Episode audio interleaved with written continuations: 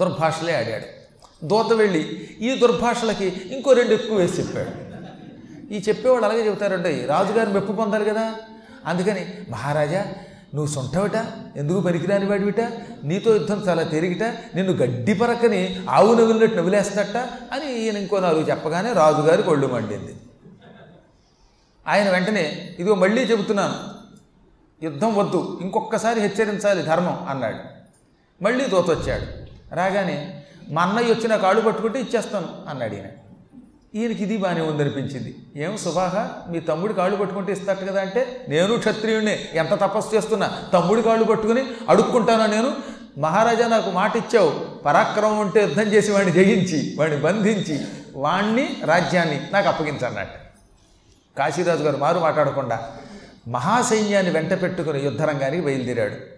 ఇంకా చూడండి, చతురంగ బల్ల పదాహతి నిల కంపింప కాశీశ్వరుండలర్కక్షితీసుపై జని సామాద్యుపాయ ప్రయోగ సామగ్రి తదీయ సామంత దుర్గ పాలాటవిక బలావలునలను వశగతులను గావించి అతని పురము చుట్టూను విడిసిన ఆ క్షణమే కాశీరాజు గారు గుర్రాల మీద, ఏనుగుల మీద, రథాల మీద కాలినడకన వెళ్ళి సైనికులతో యుద్ధానికి బయలుదేరాడు. ఇది చతురంగ బలము. చతుహు అంటే నాలుగు, చతుహు అంగ, చతురంగ నాలుగు అవయవములు. యుద్ధానికి వెళ్ళేటటువంటి వాడికి నాలుగు అవయవములు యుద్ధంలో సైనికుల్లో ఉంటారు. ఏమిటా నాలుగు అవయవాలు అంటే నాలుగు భాగాలు, ఫోర్ పార్ట్స్. ఒకటి గుర్రాల సైనికులు, గుర్రాలెక్కి యుద్ధం చేసేవాడు. రెండోది ఏనుగులెక్కి యుద్ధం చేసేవాడు. మూడోది రథాలెక్కి యుద్ధం చేసేవాడు. నాలుగవది కాలినడకన వెళ్ళేవాడు. అందుకని రథ గజ త్వరగ పదాతి దళములు అన్నారు. ఈ నాలుగు రకాలైనటువంటి బలాలని వెంట పెట్టుకొని కాశీరాజు గారు నగరాన్ని చుట్టుముట్టేశాడు. ఈయన మహాపరాక్రమంతో దాన్ని చుట్టుముట్టి లోపల వాళ్ళకి మంచినీళ్ళు కూడా వెళ్లకుండా చేశాడు, ఆహార పదార్థాలు రాకుండా చేసేశాడు. నెలలాళ్ళు చుట్టుముట్టాడు. చుట్టుముట్టి క్రమంగా కోట తలుపులు తీయించాడు. రాజుగారు చాలా తెలివైనవాడు కాశీరాజు. ఈ యుద్ధానికి వచ్చే ముందే కొంతమందిని పంపించి ఈ మంత్రుల్ని వాళ్ళని లంచాలు ఇచ్చి లోపరుచుకున్నాడు. ఈయన లోపల ఉన్న మంత్రుల్ని, సేనానాయకుల్ని, ముఖ్యమైన వాళ్ళని, ఇలాంటి వాళ్ళందరినీ లాగేశాడు. సాధారణంగా అధికారంలో ఏ పార్టీ ఉంటే ఆ పార్టీ ఏం చేస్తున్నమాట, పక్క పార్టీ వాళ్ళ ఎమ్మెల్యేని ఎంపీని లాగే ఇట్లా అలాగనమాట. ఇలా మొత్తం ఈ రాజుగారి దగ్గర బలం ఉంది కనుక వాళ్ళందరినీ తన పార్టీలో చేర్చుకున్నాడు. చేర్చుకునిటం వల్ల ఏమైపోయింది, ఆయన పాపం తీరా యుద్ధానికి సైనికులు బయలుదేరదామని చూస్తే మంత్రులు అటు రాజుగారి వైపు వెళ్ళిపోయారు, సేనాధిపతి అటు వెళ్ళిపోయాడు. సేనాధిపతి వెళ్ళిపోవడం వల్ల సైన్యం చాలా అటు తిరిగిపోయింది, ఈ రాజుగారి సైన్యం తక్కువైపోయింది. ఈ సైనికులు తక్కువ మందితో యుద్ధం చేసి చిత్తుగా ఓడిపోయాడు. ఓడిపోయి కోట లోపలికి పారిపోయాడు. పారిపోయి ఇప్పుడు నేనేం చెయ్యాలి, తలుపులు మూసుకుని కోట లోపల దాక్కుని భయపడి, మొదటిసారి అతనికి భయం అంటే ఏమిటో తెలిసింది. యుద్ధరంగంలో ఇంత అన్యాయంగా ఓడిపోతాను అనుకోలేదు ఆయన. దాంతో భయం వేసి, అయ్యో ఎంత కష్టం వచ్చింది, కాలం కలిసి రాకుండా అయిపోయింది, నా వాళ్ళు అనుకున్న వాళ్ళు అటు తిరిగిపోయారు, డబ్బుకు లొంగిపోయారు, ఇప్పుడు యుద్ధంలోకి వెళ్ళడం అంటే చావడంతో సమానం, ఆత్మహత్య చేసుకోలేము, ఓడించలేము, యుద్ధానికి వెళ్తే చావడం తప్పదు, తానే చచ్చిపోయాక శత్రువుల మీద జయం ఎలా పొందుతాం అని ఓ పూట పూటంతా తలపట్టుకు ఏడ్చాడు. కర్తవ్యం ఏమిటి, కర్తవ్యం ఏమిటని అలా ఏడుస్తూ కన్నీళ్లు తుడుచుకుంటూ ఉంటే ఈ ఉంగరం కంటి గట్టిగా గీసుకుంది. అప్పుడు గుర్తుకొచ్చింది ఈ ఉంగరం. ఓహో, మా అమ్మ ముందే చెప్పింది, నాయనా ఎప్పుడో ఒకప్పుడు నీకు కష్టం వస్తుంది, కష్టం వచ్చినప్పుడు ఈ ఉంగరం వెనకాతలు ఉన్న శీల ఇప్పు, అందులో ఒక రేకు ఉంటుంది, ఆ సన్నని పల్చని బంగారపు రేకులో నేను అక్షరములు రాశాను, అవి చదువుకొని చెప్పిందిగా, అది ఇప్పటిదాకా గుర్తుకు రాలేదు. ఇప్పుడైనా కన్నీళ్లు తుడుచుకుంటూ ఉంటే ఈ ఉంగరం గీకుని ఈ ఉంగరం ఉందనే విషయం గుర్తుకొచ్చింది. ఆహా, సమయం వచ్చినప్పుడు మా అమ్మే నాకు కర్తవ్యం గుర్తు చేసింది అనుకుని ఆ ఉంగరం తీసి ఇప్పి చూశాడు. అందులో సన్నగా పల్చగా ఉన్న ఒక రేకు ఉంది, ఆ రేకులో అక్షరాలు ఉన్నాయి, ఆ అక్షరాన్ని మంచి అర్థం పెట్టుకు చూశాడు. నాయన, దుఃఖానికి మూల కారణం సంగం అని రాసిందట. సంగము విడువగవలయును సంగము విడువంగ కడున శక్యమైన చేయంగవలయు సత్సంగము సంగరుజకు నౌషధంబు సద్భజన మిలన్. మనిషికి దుఃఖం ఎందుకు వస్తుంది? వస్తువు మీద స్నేహం ఉండడం వల్ల. నీకు రాజ్యం మీద స్నేహం ఎక్కువైపోతే, సంపదల మీద వ్యామోహం ఎక్కువైతే దుఃఖానికి దారితీస్తుంది. ఆ దుఃఖం నుంచి బయటపడాలి అంటే స్నేహం విడిచిపెట్టాలి. దేని మీద స్నేహం విడిచిపెట్టాలి? రాజ్యం మీద వ్యామోహం విడిచిపెట్టాలి. సంఘం ఎప్పుడూ మంచిది కాదు. సంఘము అని ఒత్తు లేకుండా ఉంటే స్నేహం.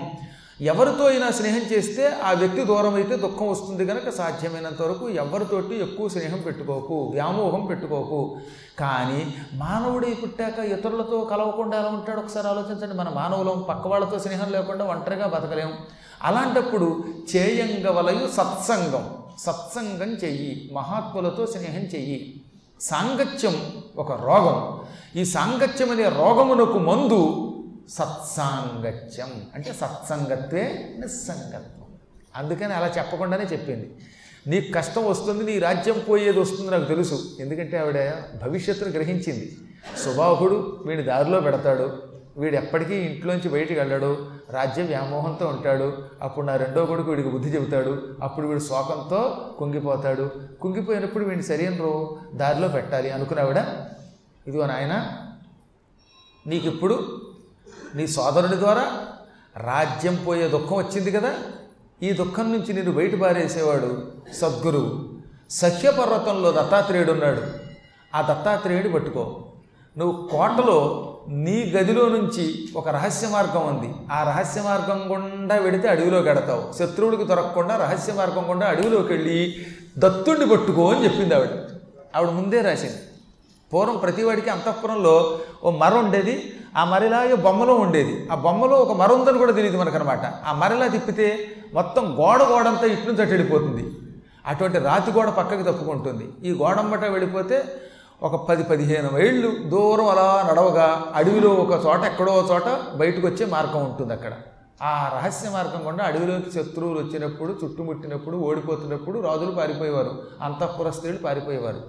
అలాంటి రహస్య మార్గం కూడా వెళ్ళిపో అని తల్లి చెప్పగానే వెంటనే ఆయన మా అమ్మ నన్ను రక్షించడానికి సిద్ధపడిందని గ్రహించి అప్పటికప్పుడే ఆ రహస్య మందిరం గుండా అడవిలోకి వెళ్ళాడు. ఆ అరణ్య మార్గం గుండా దత్తాత్రేయుడు ఉన్నటువంటి ప్రాంతానికి వెళ్ళాడు. ఆయుర్వీసుడు దత్తాత్రేయున్ కరుణావిధేయు దేవముని గణధ్యేయు అసంగత్వ మహాస్థేయు విషయ రిపుబల విజేయు అమేయు. మహావేగంగా నడచి నడచి పరిగెత్తి దత్తాత్రేయుడు కొలువై ఉన్న పర్వత ప్రాంగణానికి వెళ్ళాడు. అక్కడ గొప్ప ఔదుంబర వృక్షం ఉన్నది, పెద్ద మేడి చెట్టు ఉన్నది. ఆ మేడి చెట్టు మీద నుంచి నిరంతరం కాయలు రాలుతున్నాయి. ఆ కాయలు రాలి దత్తాత్రేయుడు మూడు తలల మీద పడుతున్నాయి. ఆ తలల మీద పడి కిందకు వస్తున్నాయి. అది చూడడానికి ఎలా ఉంది? చెట్టు తన ఫలములతో ఆయనకి అభిషేకం చేస్తున్నట్టుగా ఉంది. అంత అద్భుతమైన ఆ దృశ్యం చూశాడు. వెళ్ళాడు, ఆయన కాళ్ళు గట్టిగా పట్టుకున్నాడు. ఆ దత్తాత్రేయుడు ఎటువంటి వాడు? కరుణా విధేయుడు. ఆయన ఆయన ఎవడైనా వస్తే తక్షణం వాడిని కరుణిస్తాడు, కష్టంలో ఉన్నవాడిని ప్రేమిస్తాడు. దేవతల చేత, దేవమునుల చేత, మహాత్ముల చేత నిరంతరం సేవింపబడుతున్నవాడు. అసంగత్వ మహాస్థేయి. ఆయనకి ఎవరితో సాంగత్యం లేదు, అంటే రాగం లేదు, ద్వేషం లేదు. అటువంటి వాడు విషయ రిపు బల విజేయుడు. ఆయన భయంకరమైన శత్రువులు జయించినవాడు, అనగా కామక్రోధ లోభమోహ మదమాత్సర్యములనే శత్రువుల చేత జయింపబడనివాడు, వాటిని జయించినవాడు. అమేయుడు, పరిమితమైనది కాదు, అపరిమితమైనటువంటి శక్తి కలిగిన వాడు. అటువంటి వాడికి పదే పదే నమస్కరించి, నేను దుఃఖంతో ఉన్నాను, శరణార్థిని, మా అమ్మ పంపగా వచ్చాను, మా అమ్మ నీ శిష్యురాలు, మా నాన్న నీ శిష్యుడు, మా వంశమే ఎప్పుడూ నిన్ను సేవిస్తూ ఉంటుంది, ఇప్పుడు నాకు దుఃఖం అంతకంతకీ పెరిగిపోతున్నది, నేను వ్యామోహంలో ఉండి ఆ వ్యామోహంలోంచి బయటపడలేక ఏడుస్తున్నాను, నాకు రాజ్యం అంటే వ్యామోహం, భార్య అంటే వ్యామోహం, పిల్లలంటే వ్యామోహం, ధనం అంటే పిచ్చ, ఇంట్లోంచి బయటికి రాలేను నేను. ఈ కుటుంబ వ్యామోహంతో, ధన వ్యామోహంతో, పదవీ వ్యామోహంతో కొట్టుకుపోతున్న నాకు ఇప్పుడు తీవ్రమైన వేదన కలిగింది. ఈ శత్రుపీడ నాకు వచ్చింది, ఈ శత్రుపీడ నుంచి నన్ను రక్షించు, కరుణించు, కరుణించు. కామభరార్తునని మళ్ళీ చెప్పుకున్నాడు. కామముతో నింపబడి ఉన్న నన్ను రక్షించన్నాడు. ఆయన నాకు కోరికలు ఎక్కువ అని చెప్పాడు చెప్పకుండానే. అప్పుడు ఆయన నవ్వి, ఓహో ఇంతకీ నువ్వెవరివి అన్నాడు. నేను అలర్కుడినండి అన్నట్ట. అలర్కుడు నీ పేరు సరే, నువ్వెవరివి అన్నాడు ఆయన. వాడు నేను ఎవరినంటే ఏం చెప్పనండి, అలర్కుడని ఒక మహారాజును ఒకప్పుడు, ఇప్పుడు ఓడిపోయిన వాడిని అన్నట్ట. ఓడిపోయావు సరేలే, నువ్వెవరివి అన్నాడు ఆయన వాడిని. నీ శిష్యుడిని అన్నాడు. ఇలా నీ శిష్యుడిని ఇవే అంటున్నావు కానీ నీవెవరో నీకు తెలియటం లేదు. నీవు దేనికి లొంగనటువంటి పరబ్రహ్మస్వరూపానికి నీకు చావు లేదు. నీ శరీరమునకు చావు ఉన్నది, నీలో ఒక దివ్యాత్మ ఉన్నది. ఈ దివ్యాత్మ ఉన్నదే, ఈ దివ్యాత్మ నీళ్ల చేత తడపబడదు, ఆయుధాల చేత ముక్కలు కావింపబడదు, అగ్ని నీ ప్రాణాన్ని దగ్ధం చెయ్యలేదు, ఆత్మకి నాశనం లేదు. కానీ ఆత్మ ధరించిన ఈ శరీరం నాదనుకోవటం వల్ల, ఈ ఉపాధి నాదనుకోవడం వల్ల, ఈ దేహమే నేననే భ్రాంతి నీకు కలగడం వల్ల నీకు ఈ దుఃఖం కలిగింది. కాబట్టి నీ అవయవాలను చూడు, ఈ అవయవాలతో కూడిన శరీరాన్ని చూడు, ఈ అవయవాల లోపల ఉన్న జీవిని చూడు. ఆ జీవి నీవా, జీవాత్మ నీవా, లేక జీవంతో ఉన్న శరీరం నీవా అనగా, నాకు నిజంగా ఇప్పుడు మీరు చెప్పాక అనిపిస్తుందండి, ప్రాణానికి దీనికి సంబంధం లేదు కదా, శరీరం ఉన్నంత వరకు మరి నాకు ఎందుకు ఈ భ్రాంతి కలుగుతోంది అని అడిగాడు ఆయన. మీరు చెప్పింది నిజమే, నేను నాలో ఉన్న ప్రాణానికి చావు లేదని గ్రహించాను. అయినా నాకు ఈ శరీరం మీద, నా కుటుంబం మీద ఎందుకు వ్యామోహం వస్తోంది? దానికి ఒకటే కారణం, చిన్నప్పటి నుంచి నువ్వు దాని మీద మమకారం పెంచుకోవటమే అన్నాడు ఆయన. నాది నాది అనే ఒక భావం పెంచుకున్నావు. నీ సోదరులు అది పెంచుకోలేదు, మీ అమ్మకి దేహభ్రాంతి లేదు. నువ్వు మాత్రం చిన్నప్పటి నుంచి శరీరాన్ని పోషించాలి, ఆరోగ్యంగా ఉంచుకోవాలి, బలంగా ఉంచుకోవాలి, ఈ శరీరానికి డబ్బు కావాలి, ఈ డబ్బుతో పాటు గృహాలు కావాలి, సుఖాలు కావాలి అనుకుంటూ నిరంతరం నేనునే భావనతో పెరిగావు. వాళ్ళు నేనుని కాకుండా నేనంటే పరబ్రహ్మ అనే భావనతో పెరిగారు. ఎందు కరము మమతం వంది పరగుచుండు నెప్పుడు పురుషుని మది తానందం తెచ్చియచ్చు నమందములగు వగలనది క్రమక్రమయుక్తి.